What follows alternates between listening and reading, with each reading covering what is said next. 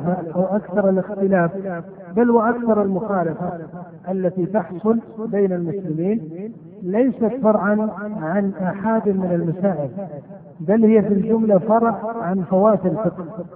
فإن من فات فقهه الصحيح للشريعة وقع في المخالفة فضلا عن الاختلاف.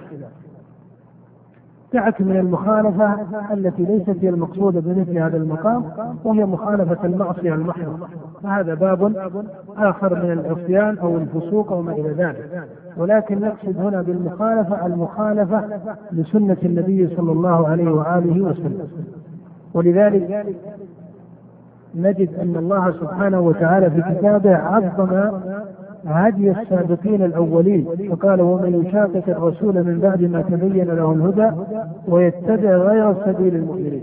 نوله ما تولى ونصله جهنم وساءت وفي قولهم السابقون الأولون من المهاجرين والأنصار والذين اتبعوهم بإحسان رضي الله عنهم ورضوا عنهم فالعناية بأصول المنهج العلمي هذا لا بد لطالب العلم أن يعيه. ولا يليق بطالب العلم أن يمضي عشر سنين أو أكثر من ذلك وهو لا يعنى إلا بجمع أحد المسائل.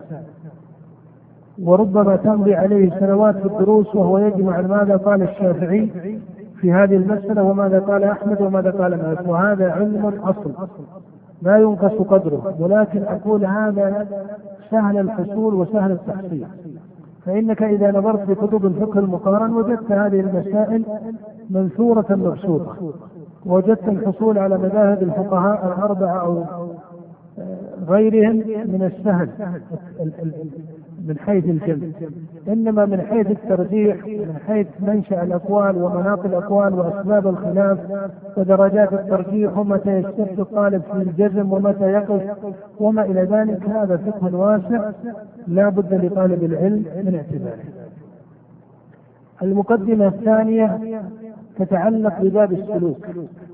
وهذا الباب هو أصل في الإسلام.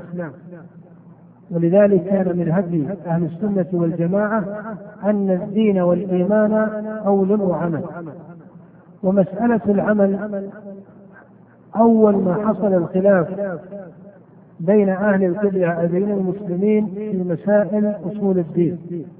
حدث الخلاف في مسألة العمل من وجهين. الوجه الأول المتمثل بحكم العمل ودرجته. وصار فيه مذهبان على طرفي نقيض في هذا الشأن.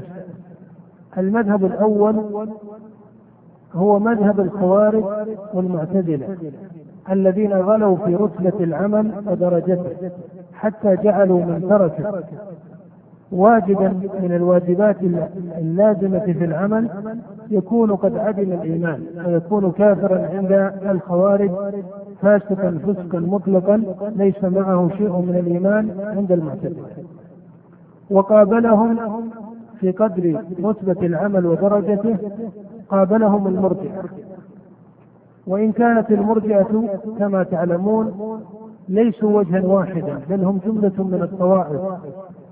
وقد ذكر الأشعري في مقالاته أنهم ثنتا عشرة طائفة أن المرجئة ثنتا عشرة طائفة لكن يجمعهم جامع واحد في قدر العمل ورتبته أنهم لم يجعلوا العمل داخلا في مسمى الإيمان لم يجعلوا العمل داخلا في مسمى الإيمان.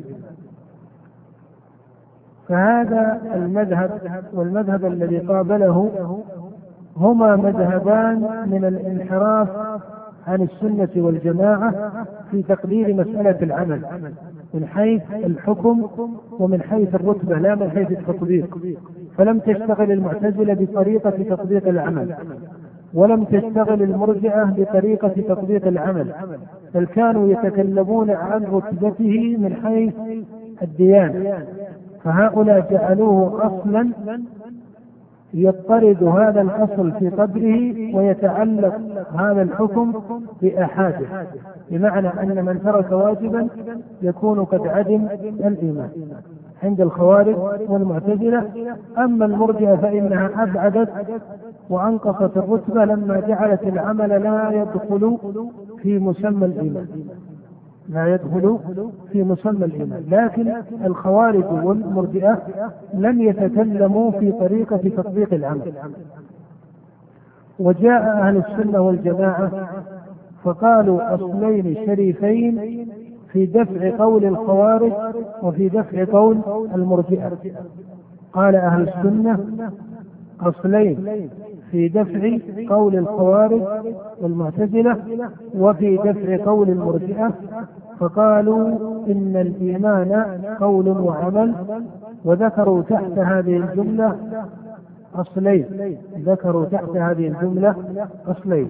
الأصل الأول أن أصل الإيمان في القلب. الأصل الأول أن أصل الإيمان في القلب. الأصل الثاني أن العمل أصل في الإيمان. أن العمل أصل في الإيمان. وهذا السياق عند أهل السنة والجماعة قد حكى الإجماع عليه جماعة وهو من الظهور بمكان لكن ممن نص على الإجماع في هذين الأصلين شيخ الإسلام ابن تيمية رحمه الله. ولذلك الآن إذا ذكرنا أو سألنا عن مذهب السلف في الإيمان فالجميع من أحد الطلبة ومبتدئيهم يعرفون أنه قول وعمل. لكن المعرفة وفوق ذلك الفقه للأصلين بعد وهما أن أصل الإيمان في القلب. هذا أصل متفق عليه كما ذكر ذلك الإمام ابن وغيره. الأصل الذي بعده أن العمل أصل في الإيمان. ولذلك بعض أهل السنة المتأخرين من الفقهاء ونحوهم بعض المتأخرين إما أنهم زادوا في درجة الأصل الأول حتى قصروا عن إثبات الأصل الثاني ومنهم من زاد في إثبات الأصل الثاني حتى قصر عن تحقيق الأصل الأول.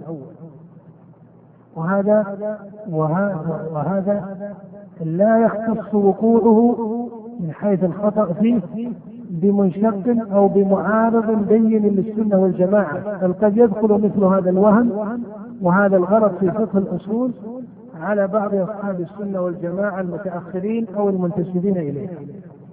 وهذا معنى لطيف نبه إليه الإمام ابن تيمية رحمه الله يقول الأصول الجامعة في عقيدة أهل السنة والجماعة ويقول في مذهب أهل السنة والجماعة لا تخفى على آحاد الفقهاء قال وإنما الذي يقع فيه كثير من الوهم والغلط عند بعض الفقهاء من أصحاب السنة والجماعة من المتأخرين هو فقه هذه الأصول. يقول أن الأصل الأول أن العمل أن أصل الإيمان في القلب. ولكن بعده أصل آخر هو يوافقه وليس معارضا له أو مخالفا له وهو أن العمل الظاهر أصل في الإيمان. ولا بد أن يقال بهذا وأن يقال بهذا وهذا ما مضى به الإجماع كما أسلفت وما مضت به النصوص المتواترة. فإن النبي صلى الله عليه وسلم قال بني الإسلام على خمس وذكر في هذا الخمس أصول العمل. فلا بد أن يقال إن العمل أصل في الإسلام والإيمان. وقد يقول قائل إن النبي قال هذا في الإسلام في حديث ابن عمر فيقال إنه فسر به الإيمان في حديث عبد القيس ثابت في الصحيحين عن ابن عباس وعند مسلم رواية ابن سعيد لما سألوه لما جاءه وفد عبد القيس وقالوا يا رسول الله إن حي من ربيعة وبيننا وبينك كفار مضر ولا نستطيع أن نأتيك إلا في شهر الحرام قالوا فمرنا بأمر فصل.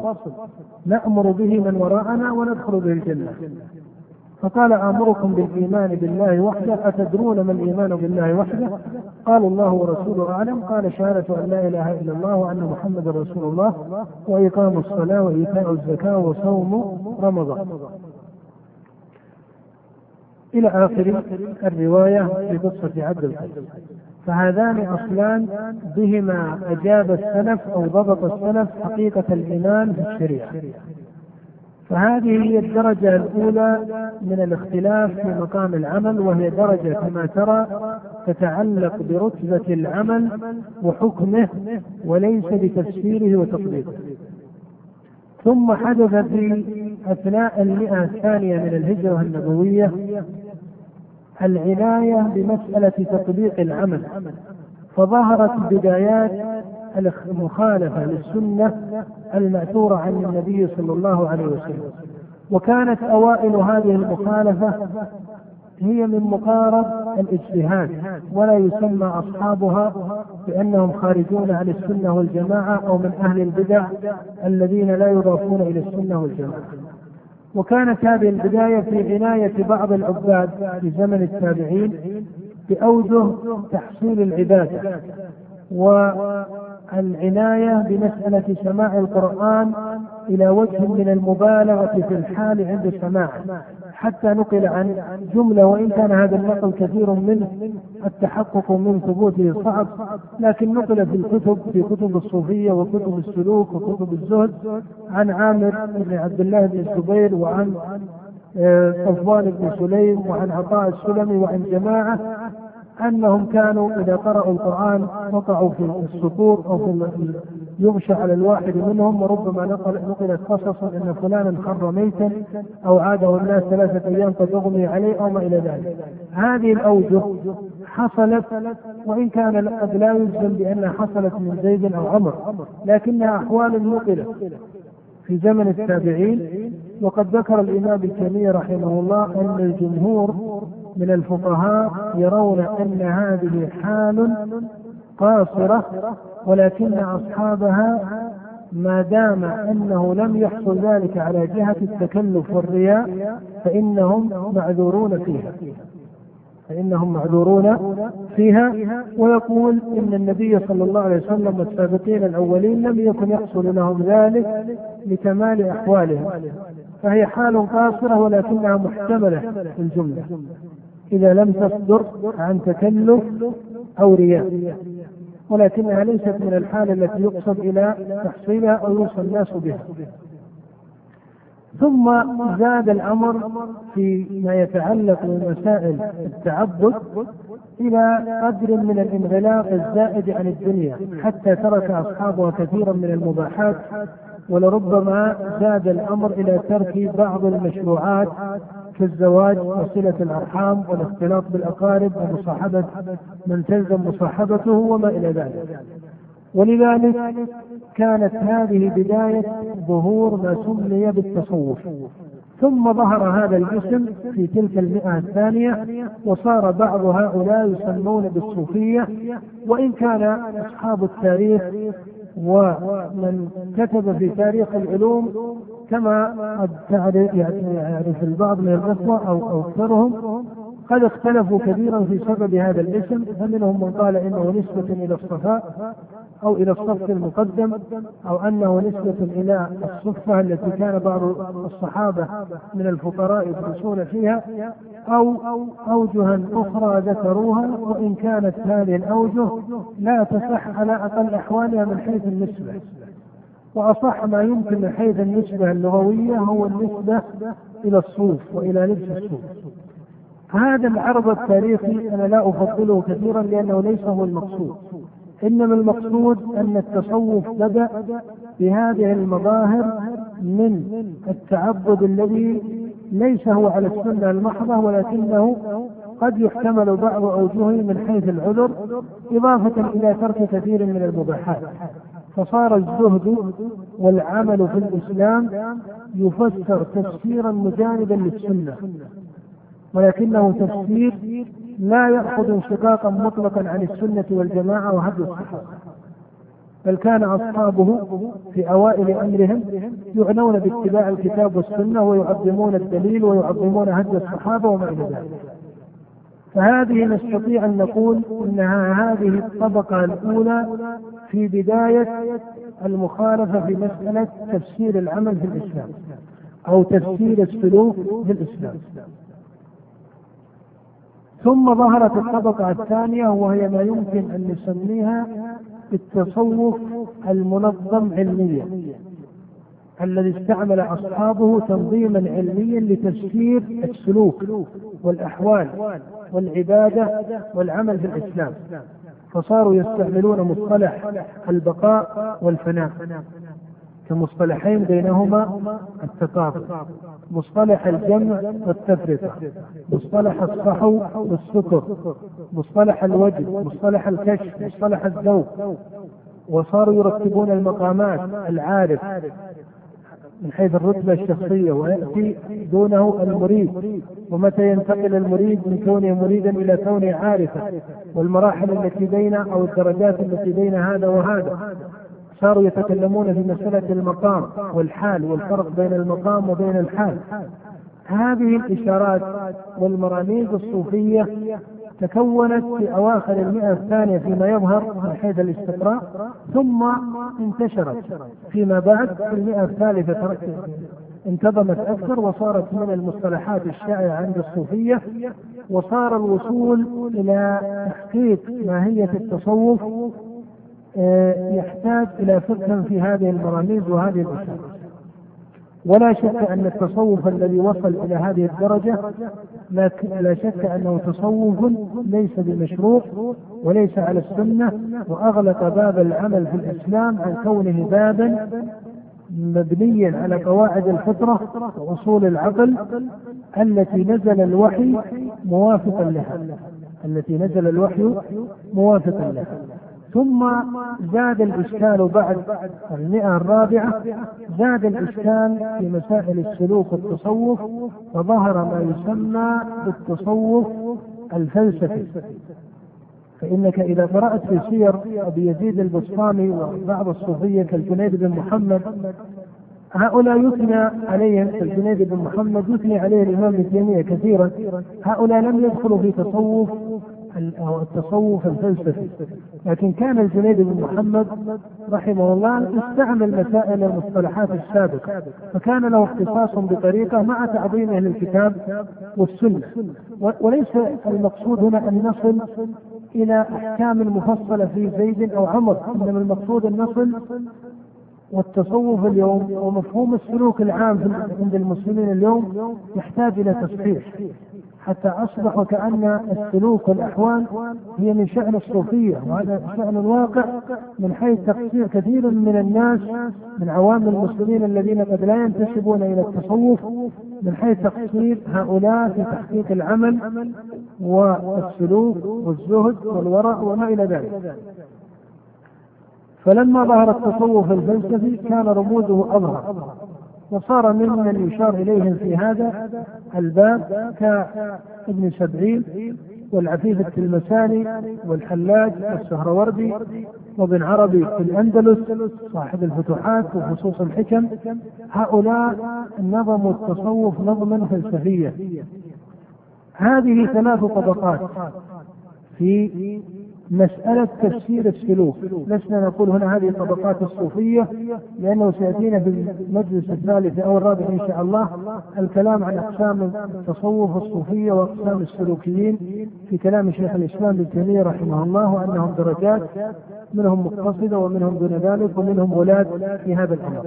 لكن الذي نريد أن نصل إليه هنا أن تفسير العمل أن تفسير العمل أخذ هذه التحولات الثلاث فكان تفسيرا في البداية يختلف عن الهدي العام المأثور عن النبي وصحابته ثم تحول إلى مصطلحات مولدة في الإسلام لا تستطيع أن تحاكمها إلى نصوص الكتاب والسنة كمصطلح الكشف الذوق الوجه البقاء الفناء ما تستطيع تحاكمها لنصوص الكتاب والسنة لأنها غير موجود وإذا وجد بعضها فإنه لم يوجد بنفس المفهوم الذي قصد في الاستعمال. الغالب على هذه المصطلحات أنها ليست موجودة.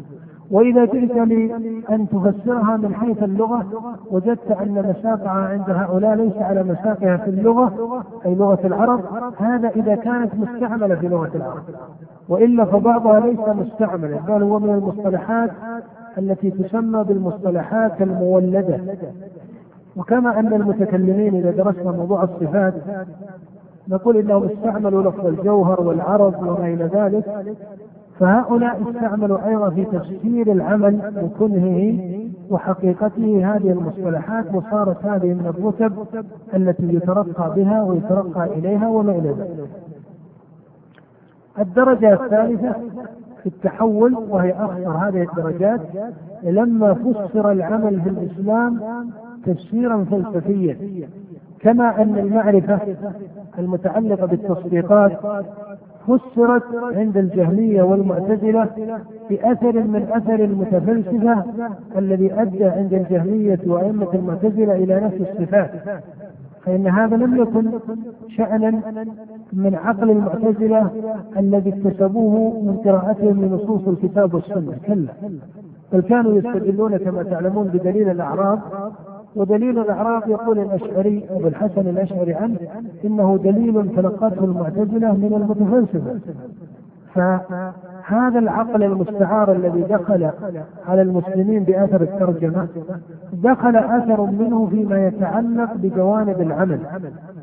هذا إذا أردنا أن نؤصل هذه المراحل. وإن كان يقال إن التصوف الفلسفي لم يظهر في القرون الثلاثة ظهورا بينا أما القرن الأول هذا بدهي وكذلك القرن الثاني كانت له بدايات في أواخر القرن الثالث. لكنه شاع في القرن الرابع ثم في القرن الخامس صار له شيوع واسع. من حيث دخول هذا الأثر. قد يقول قائل كيف يقال التصوف الذي تأثر بالفلسفة مع أنه قد يتبادر إلى ذهن البعض أن الفلسفة قضية تتعلق بالأحكام العقلية. وهذا الفهم فهم سابق وإلا فإن الفلسفة التي كانت موجودة قبل الإسلام كان أصحابها على وجهين إما فلسفة تتعلق بالعقل وأحكامه وإما فلسفة تتعلق بالنفس وأحكامها.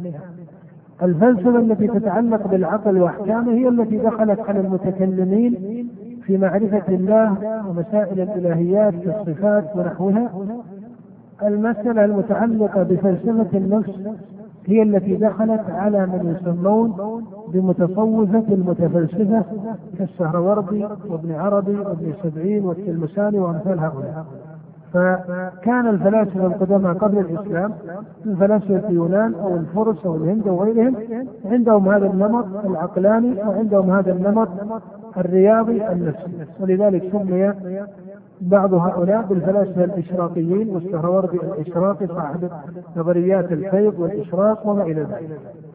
هذا التأصيل في أثر التصوف وما دخل على المسلمين في مسائل العمل لا بد أن يفقه من حيث اعتبار التحول الذي طرأ كما قلت أن مسألة طبقات الصوفية أو درجات الصوفية هذا يأتي إن شاء الله القول فيه فيما بعد لأنك تجد أن كثيرا من أهل العلم ومنهم المصنف يعني شيخ الإسلام ابن تيمية يصف بعض الصوفية بأنهم من صوفية أهل السنة أو من صوفية أهل الحديث أو من صوفية أهل العلم أو من الصوفية أو يقول فضلاء الصوفية أو مقتصدة الصوفية كما أنه باستعمال آخر يقول هؤلاء من غلاة الصوفية أو من المتفلسفة أو من المتزندقة أو ما إلى ذلك من الاستعمالات. وهناك جملة من التقاسيم لدرجاتهم يأتي فيما بعد. هذه المقدمة الثانية تتعلق بوجه مختصر بمسألة العمل وأن المخالفة فيه ظهرت من جهتين إما جهة الحكم على يد الخوارج والمعتزلة وقابلتهم المرجئة وإما من جهة التفسير على يد الصوفية. تفسير العمل ما هو؟ لما انتظم التصوف في ومسألة العمل في الإسلام إذا بدأ الخلاف فيها من حيث الحكم حكم العمل ودرجته على يد الخوارج الذين غلوا في حكمه وقابلتهم المرجئة الذين نقصوا حكمه وتوسط أهل السنة بأن العمل أصل في الإيمان مع قولهم بأن أصل الإيمان في القلب وهذا لا يعارض هذا بل هما أصلان مجتمعان. ولما جاء تفسير العمل ما هو؟ وطريقة الوصول إليه وتأديب النفس وتزكيتها به بقي القول من حيث الأصل مستقرا إلى أن جاءت المئة الثانية وظهرت بوادر للمخالفة للسنة والجماعة بأوجه من الغلو في التعبد أو على أقل تقدير بأوجه من التميز عن سواد المسلمين بأوجه من التعبد ثم تطور الأمر إلى أن ظهر التصوف المنظم بمصطلحاته التي يغلب عليها أنها مصطلحات مولدة. لا تستطيع أن تفسرها تفسيرا نصيا من الكتاب والسنة ولا أن تفسرها تفسيرا لغويا بل هي مصطلحات تفسر بمفاهيم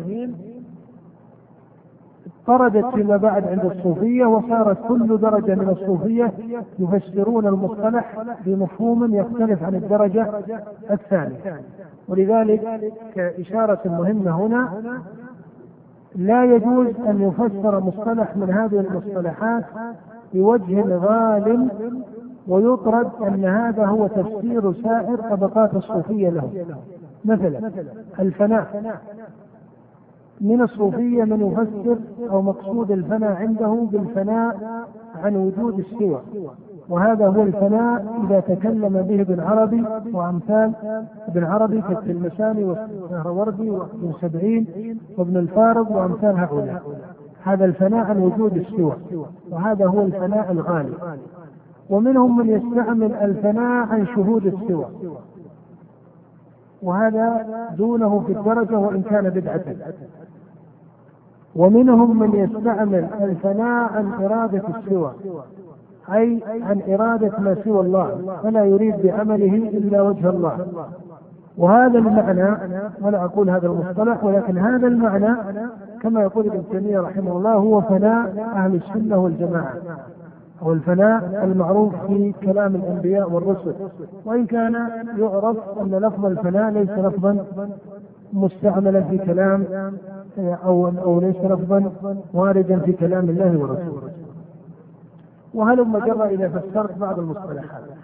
ولذلك لا يجوز أن يحكم على وجه من الصوفية بحكم عام على أو, أو لا يجوز أن يصدر حكم معين بدرجة ما ويجعل حكما مضطردا لسائر طبقات أو أوجه الصوفية بل لكل ما يخصه من الصوفية هذه المقدمة الثانية في هذا المجلس المقدمة الثالثة تتعلق بالرسالة التي بين يدينا والتي نقصد إلى الدخول في قراءتها. نعم. تفضل.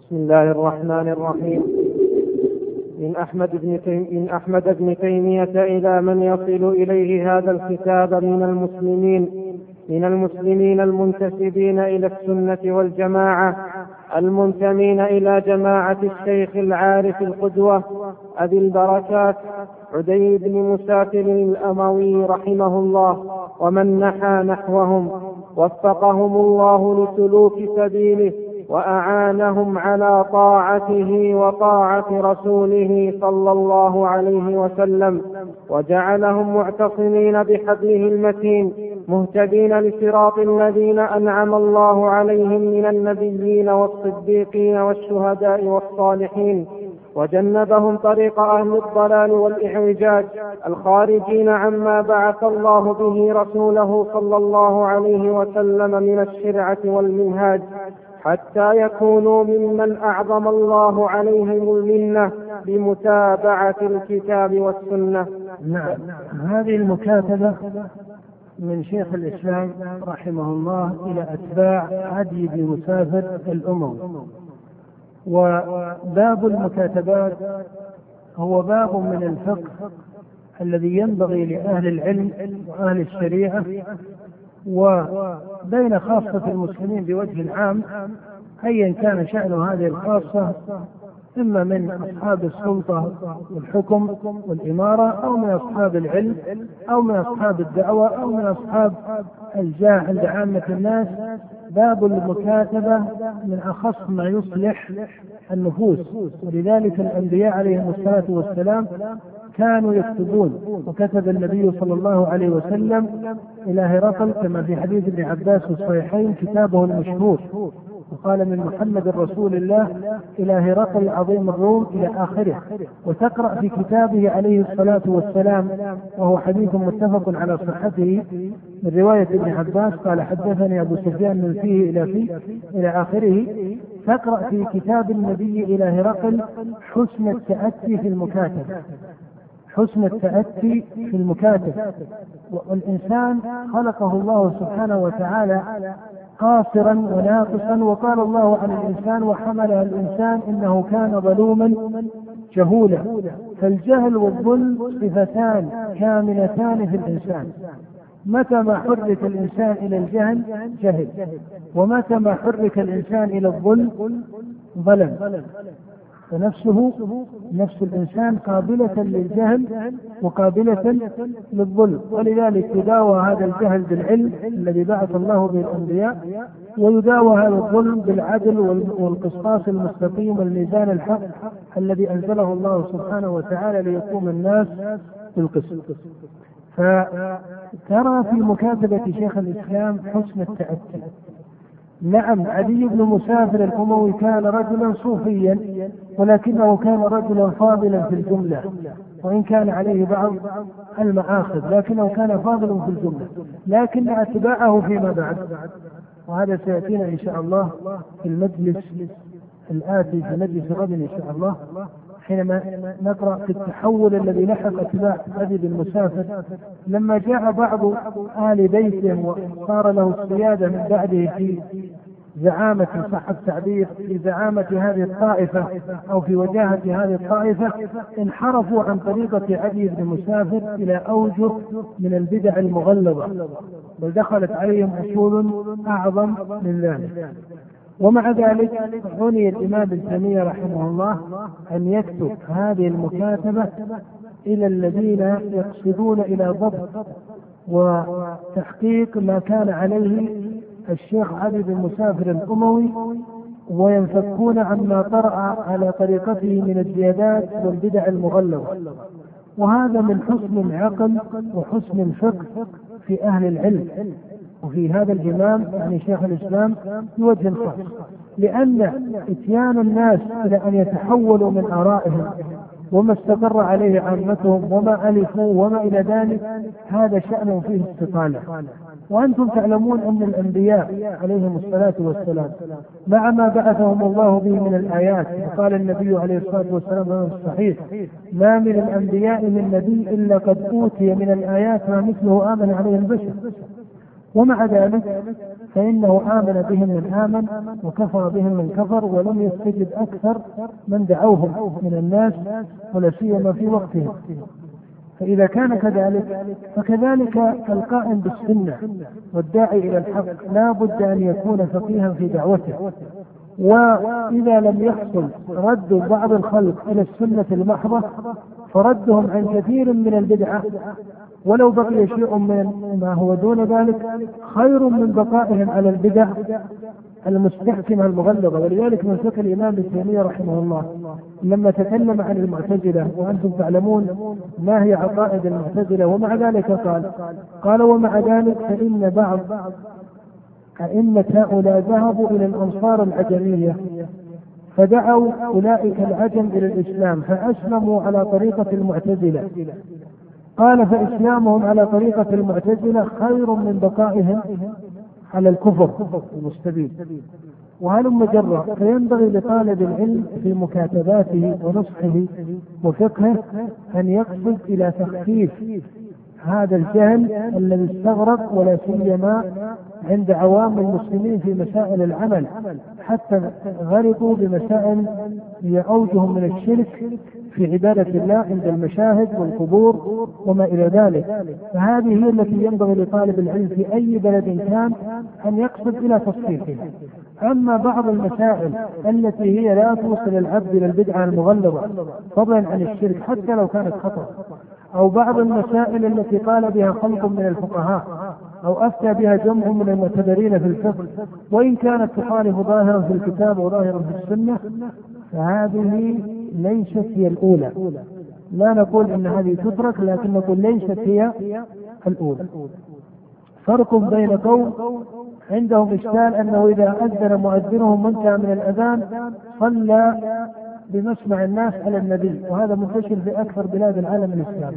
هذه مسألة لها قدرها من حيث الحكم.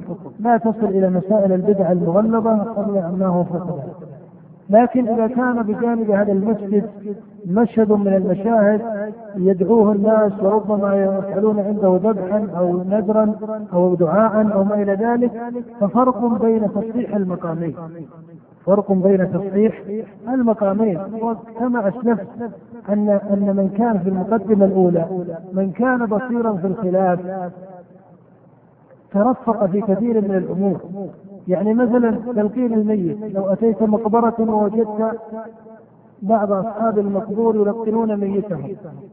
فربما قال قائل هذه بدعة. أنا لا أقول إن هذه لا تسمى بدعة. لو سماها أحد بدعة فهذا له وجهه وقوته.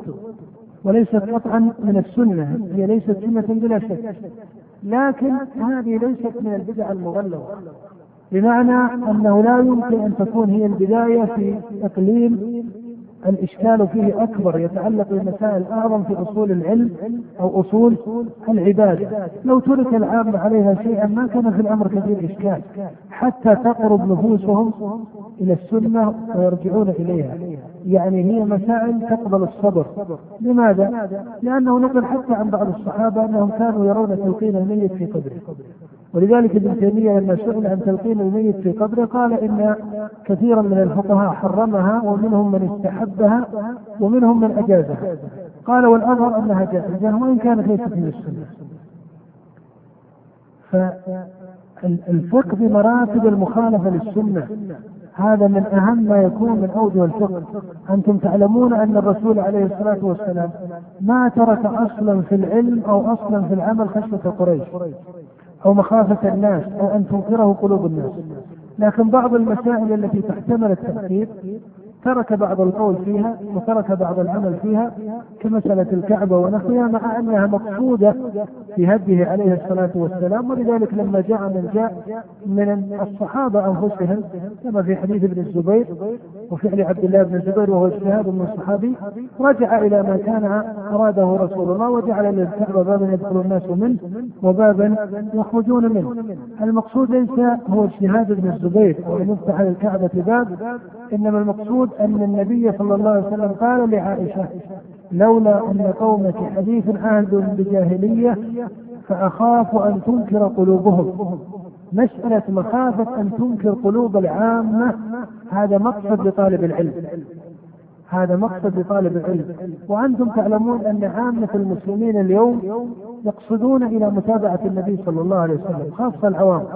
يقصدون إلى الاهتداء بهدي النبي ومتابعة سنته وما إلى ذلك ولكن يحتاجون إلى ترفق ويحتاجون إلى بصيرة ويحتاجون إلى حسن تأتي في مخاطبته على كل حال هذا من كلام شيخ الإسلام وحسن تاتيه في هذا المقام.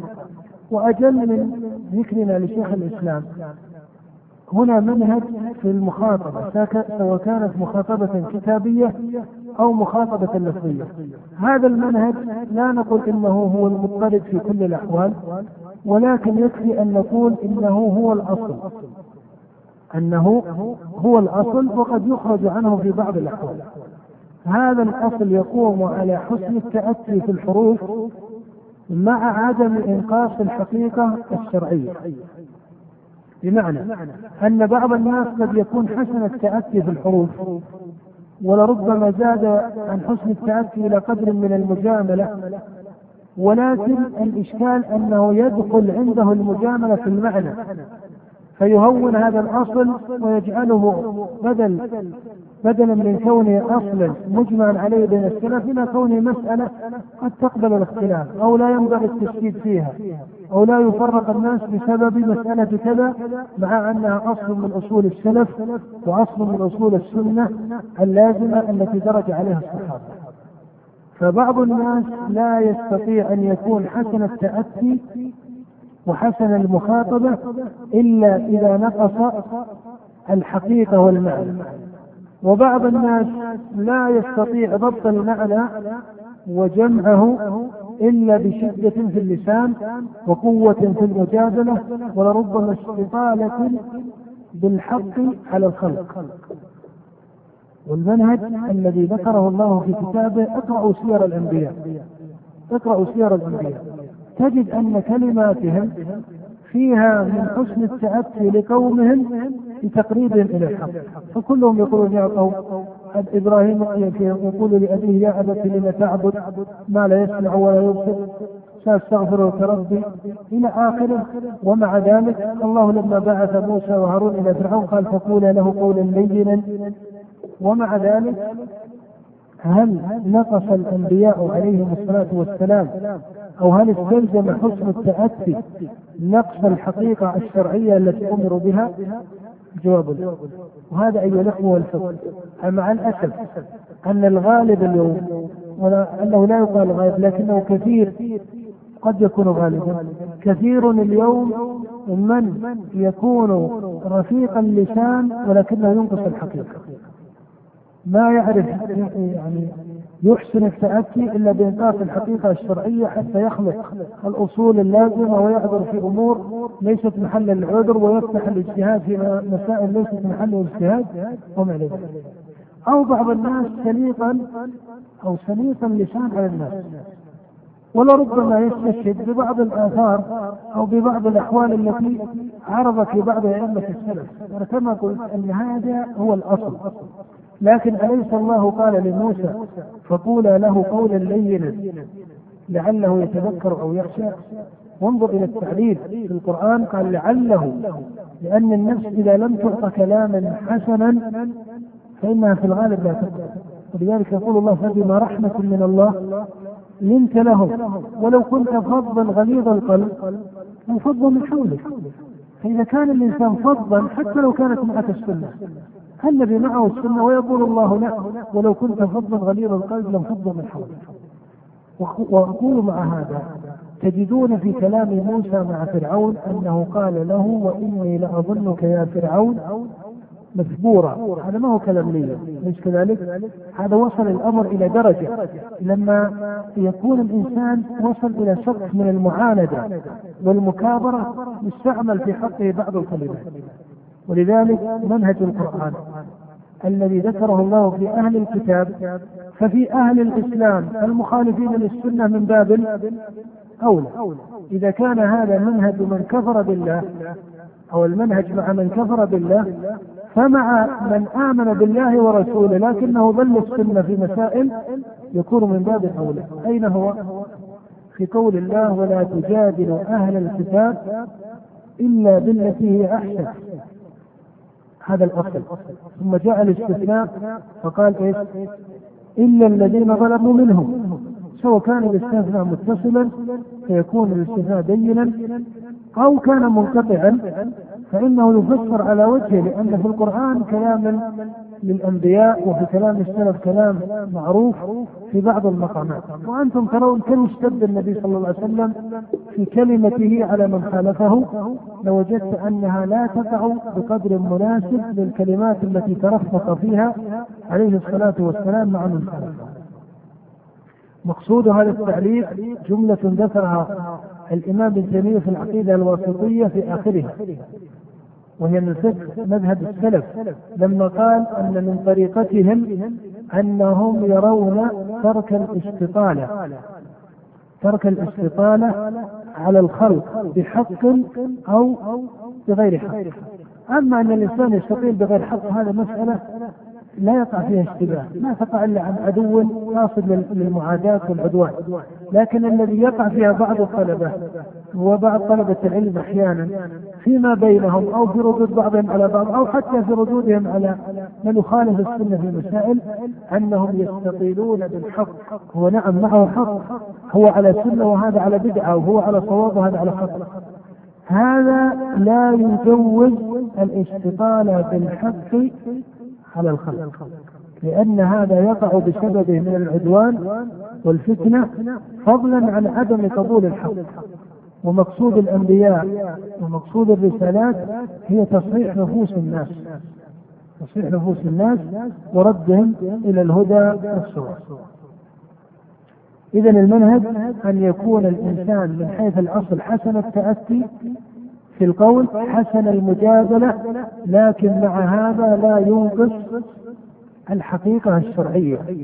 فلا يقلب المسألة المجمع عليها إلى مسألة خلافية ومن باب الأولى لا يقع ما هو عكس ذلك. نعم. السلام عليكم ورحمة الله وبركاته. وبعد فإنا نحمد إليكم الله الذي لا إله إلا هو وهو للحمد أهل وهو على كل شيء قدير.